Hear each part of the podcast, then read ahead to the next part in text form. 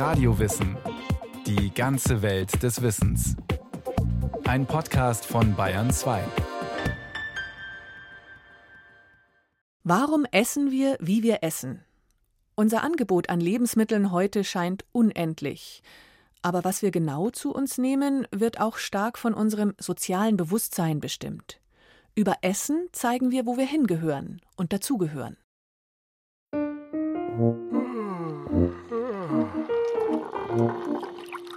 Was haben Sie heute gefrühstückt?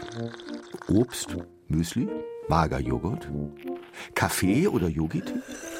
Oder nur schnell einen Orangensaft gekippt und unterwegs eine Schinkensemmel abgegriffen? Das sagt einiges über Ihre Persönlichkeit aus im Zeitalter der Foodtrends. Wie essen Sie? Vegetarisch oder vegan?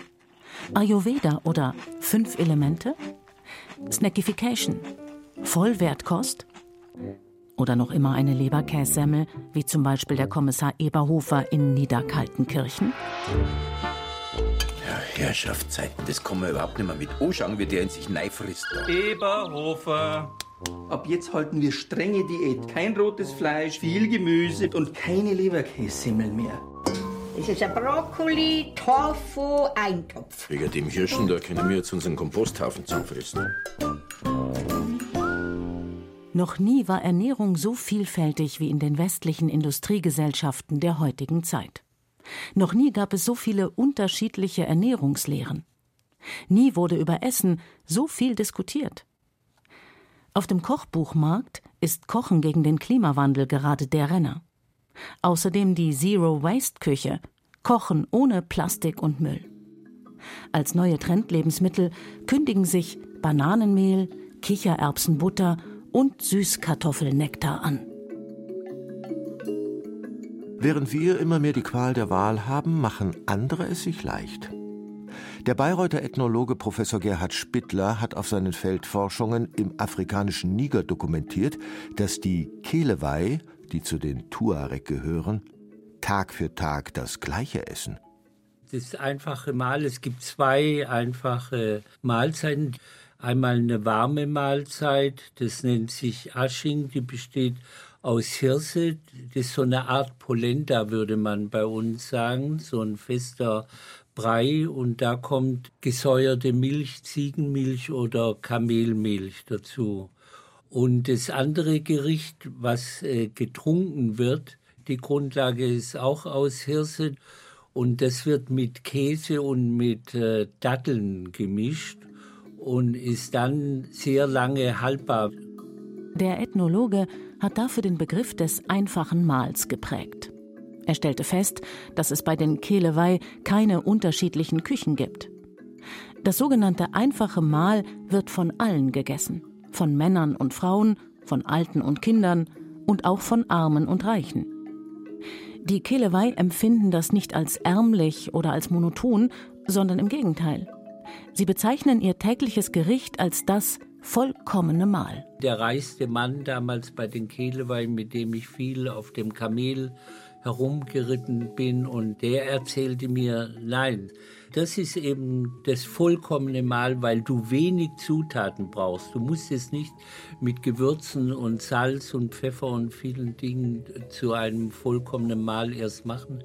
Es ist als solches und es ist gesund und es ist nahrhaft und es schmeckt gut. Ein Essen für alle und für jeden Tag. Ein Phänomen, das Völkerkundler übrigens auch bei vielen anderen afrikanischen Gesellschaften beobachtet haben. Nach Ansicht der Wissenschaftler hat das damit zu tun, dass diese Gesellschaften nach innen nicht so stark differenzieren. Soziale Schichten und Klassen sind nicht so ausgeprägt wie bei uns. Je mehr Unterschiede es in einer Gesellschaft gibt, desto mehr Küchen und Essstile entwickeln sich auch.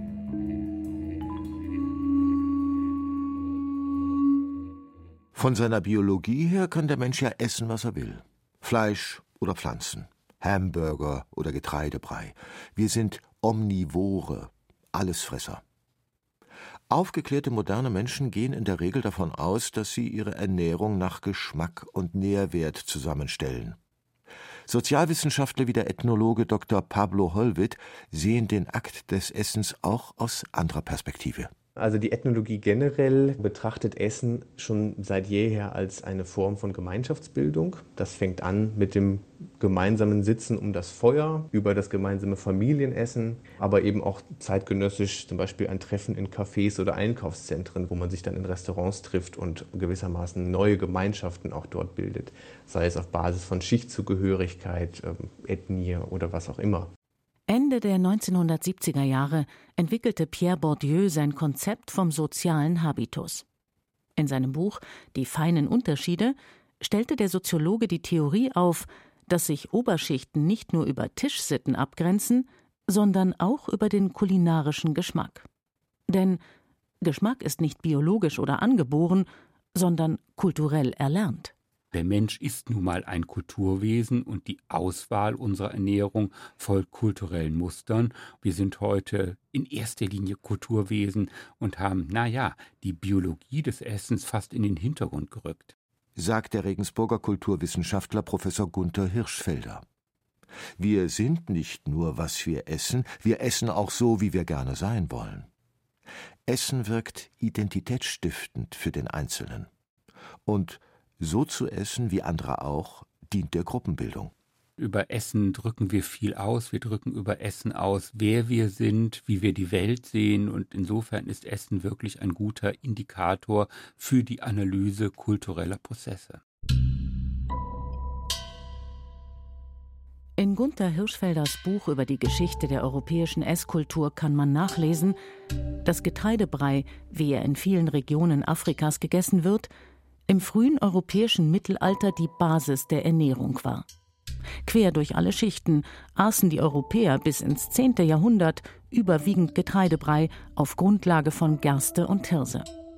Soziale Unterschiede beim Essen zeigten sich zunächst nur durch die Menge auf dem Teller. Wenn im frühen Mittelalter das Essen gar nicht so ein starkes Distinktionsmerkmal ist, sondern die Speisen der Armen sich von den Speisen der Reichen vor allem dadurch unterscheiden, dass sie viel weniger sind, beginnt mit dem aufstrebenden Handel des hohen und späten Mittelalters eine viel stärkere Distinktion. Und das bedeutet eben, dass wir eine klare Trennlinie zwischen armem und reichem Essen haben. Feines und ausgemahlenes Getreide war dem oberen Bürgertum, dem Adel und dem Klerus vorbehalten, grobes Getreide wurde von den Ärmeren gegessen.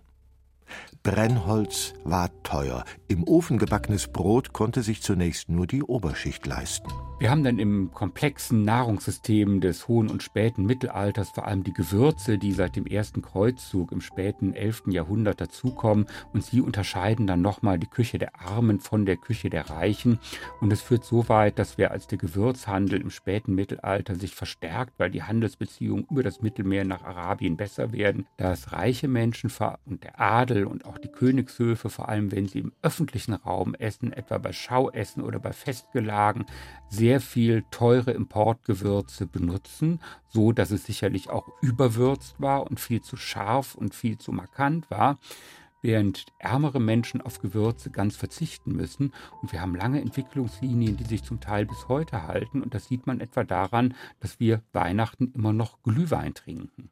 Der gewürzte Wein einst ein Luxusgut der Oberschicht, ist heute ein Volksgetränk.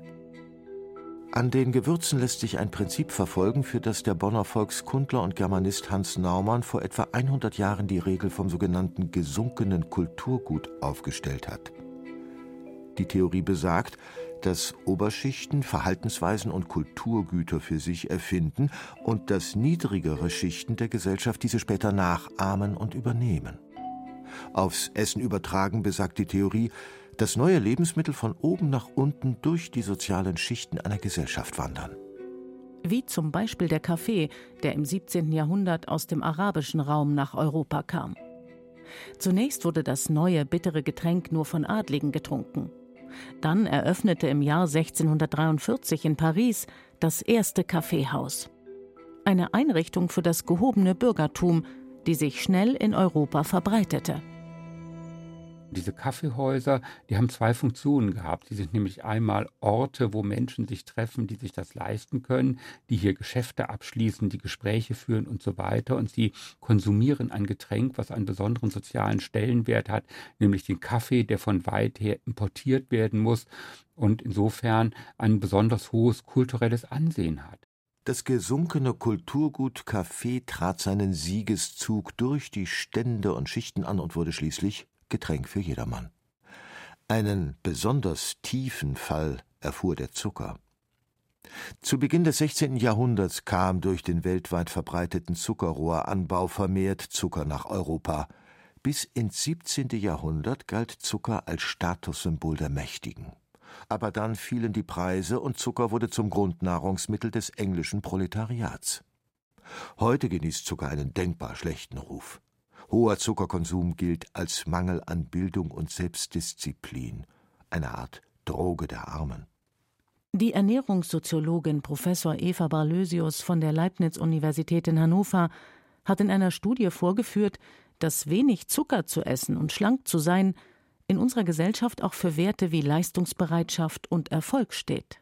Es gibt Essstile, die sind gesellschaftlich besonders anerkannt und andere sind weniger anerkannt. Und man kann auch dann sagen, dass gesellschaftliche Auseinandersetzungen beispielsweise über soziale Klassen oder Schichten oder Lebensstile mittels des Essens geführt werden können und wo dann einfach äh, bestimmte Gruppen einen Essstil für sich entwickeln, den sie als höherwertig, also nicht nur als anders, sondern als höherwertig und als besser postulieren und damit im Grunde genommen auch so einen Prozess vornehmen, dass sie sich gesellschaftlich mit diesem Essstil herausheben wollen.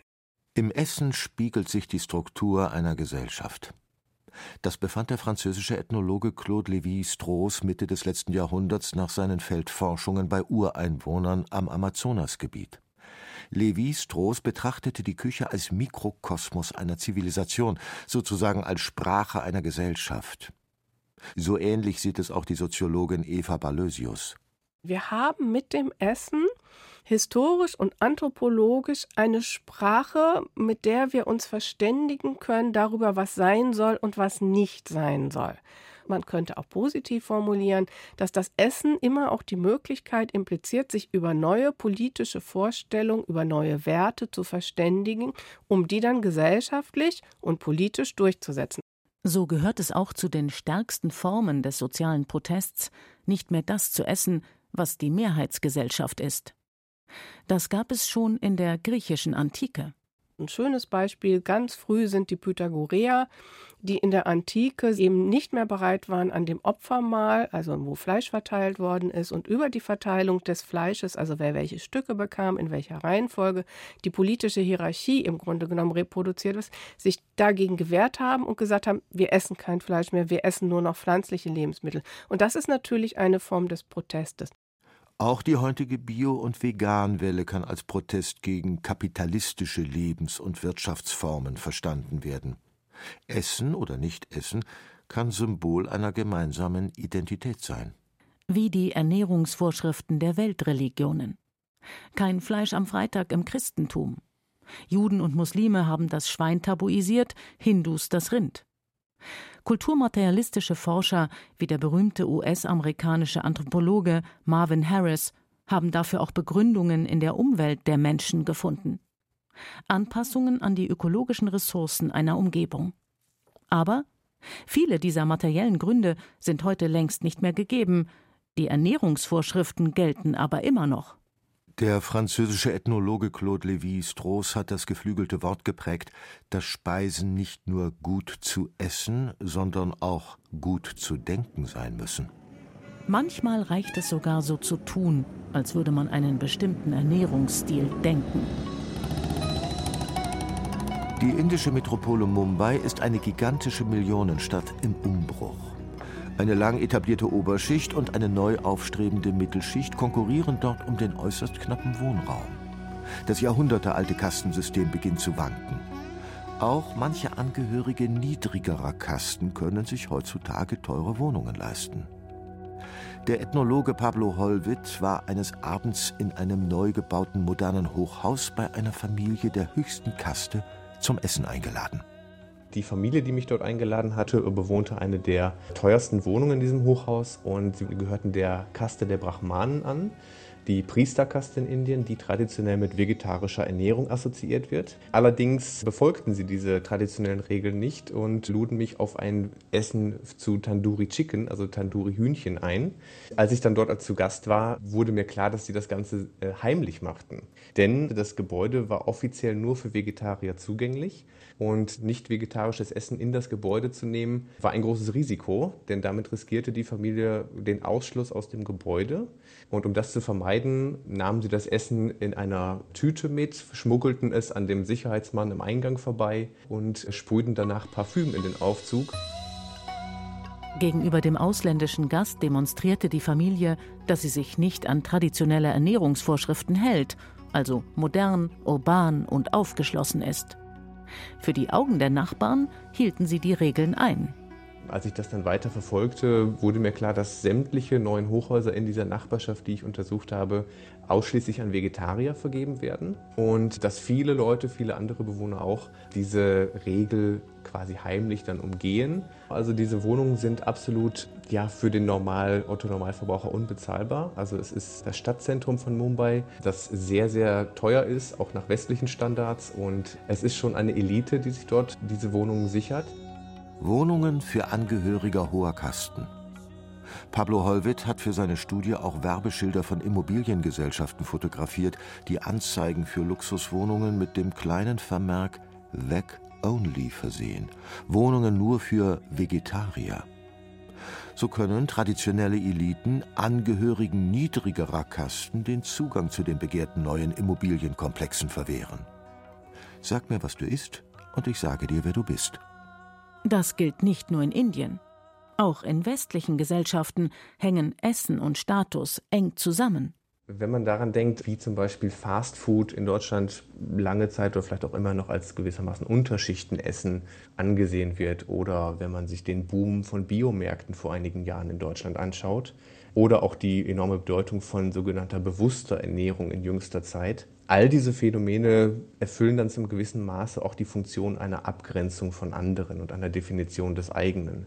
Das heißt, andere werden dann als weniger distinguiert oder als weniger ernährungsbewusst dargestellt und man selbst grenzt sich von ihnen darüber ab, dass man eben sich besser ernährt. Was der Ethnologe beschreibt, unterliegt starken historischen und kulturellen Wandlungsprozessen. So war in Europa Fleischkonsum jahrhundertelang das Statussymbol schlechthin, bis in die 70er Jahre. Inzwischen essen bei uns gerade Menschen mit höherer Bildung und gutem Einkommen weniger Fleisch. Fleischlastige Ernährung genießt in Deutschland sogar eher schlechtes Ansehen. Ganz anders beispielsweise in China. Die Soziologin Eva Balösius hat sich genauer angeschaut, wer die ersten Vegetariergruppen in der europäischen Geschichte waren. Also wenn man ins 19. Jahrhundert geht, da kommen starke vegetarische Bewegungen auf. Das waren in erster Linie junge Männer, die solche Berufe übernommen haben, die typisch waren für die aufkommende Industriegesellschaft also Angestellte, dann ganz viele Staatsbeamte, die entstanden sind. Also all die neuen Berufe, die einen sozialen Aufstieg mit sich führten und die gleichzeitig aber auch typisch waren für die neue Gesellschaft, die aufkommt, die Industriegesellschaft. Wenn ich jetzt dann weitergehe, sagen wir mal bis in die Mitte des 20. Jahrhunderts und dann gucke nochmal, ja, wer nimmt jetzt denn jetzt die ökologischen, biologischen Essstile auf, dann war das in erster Linie ein weibliches Phänomen. Verbunden damit, dass Frauen sich in dieser Zeit der zunehmenden Gleichberechtigung neue Berufe und Orte eroberten. Die Soziologin vertritt die These, dass sich häufig soziale Aufsteigergruppen neue Essstile aneignen, die dann als höherwertig eingestuft werden. Mit Blick auf Menschen, die sich in unserer Gegenwart vegetarisch und vegan ernähren, sieht die soziologische Analyse so aus. Es sind junge Leute mit hohen Bildungsabschlüssen, vorwiegend in Städten, in größeren Städten, die aus bestimmten sozialen Gruppen kommen und ähnliches. Und dann kann ich feststellen, gut, das scheint in erster Linie auch ein sozialstrukturelles Phänomen zu sein. Vegetarische und vegane Ernährung wird in diesen Gruppen oft gleichgesetzt mit einem politischen Umweltbewusstsein und einem nachhaltigen Lebensstil, wobei dieser gerade von den Besserverdienerschichten oft gar nicht so gepflegt wird. Das Interessante ist doch, man kann ja alles Mögliche gegen den Klimawandel machen. Also man könnte zum Beispiel auf Flugreisen verzichten. Man könnte auf den Pkw verzichten, man könnte Energie sparen beim Heizen, man kann alles Mögliche machen. Die spannende Frage ist doch, warum diskutiert eine Gesellschaft das in erster Linie übers Essen und markiert es auch im Alltag, im Lebensalltag über das Essen? Essen ist ein Medium. Das gemeinsame Essen beginnt bereits mit dem ersten sozialen Akt des neugeborenen Menschen – gestillt zu werden von der Mutter. Beim gemeinsamen Essen am Feuer hat sich das Teilen und Zuteilen von Nahrung entwickelt. Essen ist, wie der französische Soziologe Marcel Mauss es formulierte, ein soziales Totalphänomen. Im Gegensatz zum Tier muss der erwachsene Mensch auswählen, was er isst. Damit ist Essen auch immer eine bewusste Handlung. Wir haben über das Essen ein Verständigungs- und ein Kommunikationsmittel, weil das eben so basal ist, weil es so eine lange Geschichte hat, weil sich beim Essen die zentralen sozialen Regeln herausgebildet hat. Also zum Beispiel über das Geschlechterverhältnis. Wie gehen Männer und Frauen miteinander um? Über welche Pflichten habe ich anderen Menschen gegenüber? Ich muss die ernähren, ich muss sie mitversorgen und so weiter. Beim Essen haben sich die sozialen und politischen Urformen herausgebildet. Die Ethik hat sich herausgebildet, die Moral hat sich herausgebildet und so weiter. Und das ist eine Sprache, die man nutzen kann, um sich eben gesellschaftlich über Werte und Normen, über das, was sein soll, zu verständigen. Wenn sich also viele Menschen bemühen, nachhaltiger und klimafreundlicher zu essen, bedeutet das vielleicht auch, dass sich über das Essen eine neue soziale Norm etabliert. Und die Erkenntnis, dass sich in unserer Esskultur die Bedrohung unserer Umwelt spiegelt. Allerdings auch nur, solange wir den Luxus haben, aus einem schier unendlichen Angebot das Richtige für uns auszuwählen. Am Ende bleibt das Essen natürlich eine biologische Notwendigkeit. Der Kulturwissenschaftler Hirschfelder verweist darauf, dass auch heute noch der überwiegende Teil der Weltbevölkerung fast nur dafür arbeitet, um satt zu werden. Seiner Prognose nach könnten sich viele Foodtrends in den westlichen Industrienationen bald wieder reduzieren. Wir haben ja heute eigentlich ein Luxusproblem. Essen und Trinken sind sehr starke Distinktionsmerkmale, weil wir so eine große Freiheit haben. Und wir können es als Luxus deklarieren, wenn wir sagen, ich möchte kein Schweinefleisch essen oder kein Rinderfilet, sondern ich möchte das hochwertige Produkt Müsli essen. Das ist eine Augenblickaufnahme, über die wir uns auf der einen Seite freuen können. Und wenn wir in die Zukunft schauen und wir schauen uns die Kenndaten an, wie Agrar- und Boden- und Global Warming-Entwicklungen ablaufen, dann werden wir uns nach einer solchen Zeit vielleicht nochmal zurücksehnen. Vielleicht wird es vielen Menschen im 21. Jahrhundert doch wieder passieren, dass die Hauptdistinktion zwischen arm und reich die ist zwischen dem vollen und dem leeren Teller. Das war Radio Wissen, ein Podcast von Bayern 2. Autorin Sabine Strasser, Regie Eva Demmelhuber. Es sprachen Katja Amberger und Andreas Neumann. Technik Andreas Lucke, Redaktion Susanne Pölchau. Wenn Sie keine Folge mehr verpassen wollen, abonnieren Sie Radio Wissen unter bayern2.de slash podcast und überall, wo es Podcasts gibt.